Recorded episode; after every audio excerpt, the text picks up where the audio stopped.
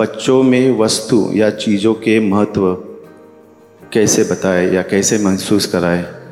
जैसे उन्हें हम लैपटॉप या मोबाइल देते हैं और आजकल जो इंटरनेट पे उनकी पढ़ाई होती है या व्हाट्सअप ग्रुप्स है तो बहुत सारे चीज़ों में उनकी जो काम करते हैं ऑनलाइन है या जो भी ग्रुप्स है जो स्टडीज़ करते हैं तो वो पर्पस हमारा देना उसके लिए होता है। तो वो जो चीज़ों का महत्व है, उनको कैसे महसूस कराए? क्योंकि वो पढ़ाई तो करते हैं, पर साथ साथ में उनका डाइवर्शन बहुत होता है। गेम्स के प्रति या यूट्यूब है चैनल्स है।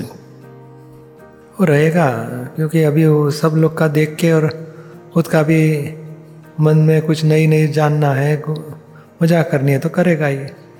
थोड़ा थोड़ा हो सके तो ये बाहर फ्रेंड के साथ खेलने जाए, वो एक कर सकते हो। दूसरा उसको बताने का कि भाई तेरा रिज़ल्ट में डाउन नहीं होना चाहिए अप होना चाहिए, ऐसे मेहनत करना। बाकी इसमें बहुत दखल मत करते रहो।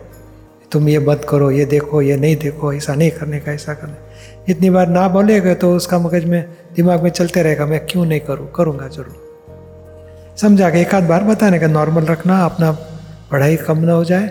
और खेलना गेम्स तो ये मैकेनिकल गेम खेलने के बदले बाहर जाओ। फ्रेंड के साथ खेलो, एक आध घंटा। हवा फ्रेश मिलेगी, शरीर को कसरत मिल जाएगी। कुछ समझा के छोड़ दो। ताकि थोड़ा दुरुपयोग करेगा भी सही। अनुभव लेके आगे बढ़ेगा। हमारी तरफ़ से बार बार टोक टोक करना बंद रखना है। कभी कभार एक आध बार चेतावनी दे देने की। समझा देने का, ऐसा है, ये महत्व का है। कितनी तकलीफ़ होती है, ये पैसे का कितना बड़ा खर्चे वाली चीज़ है। इतनी महँगी है, ऐसा ध्यान रख के संभालना बस। एक आध बार कह के छोड़ दो, बाकी बार बार कहने की मेहनत मत करो।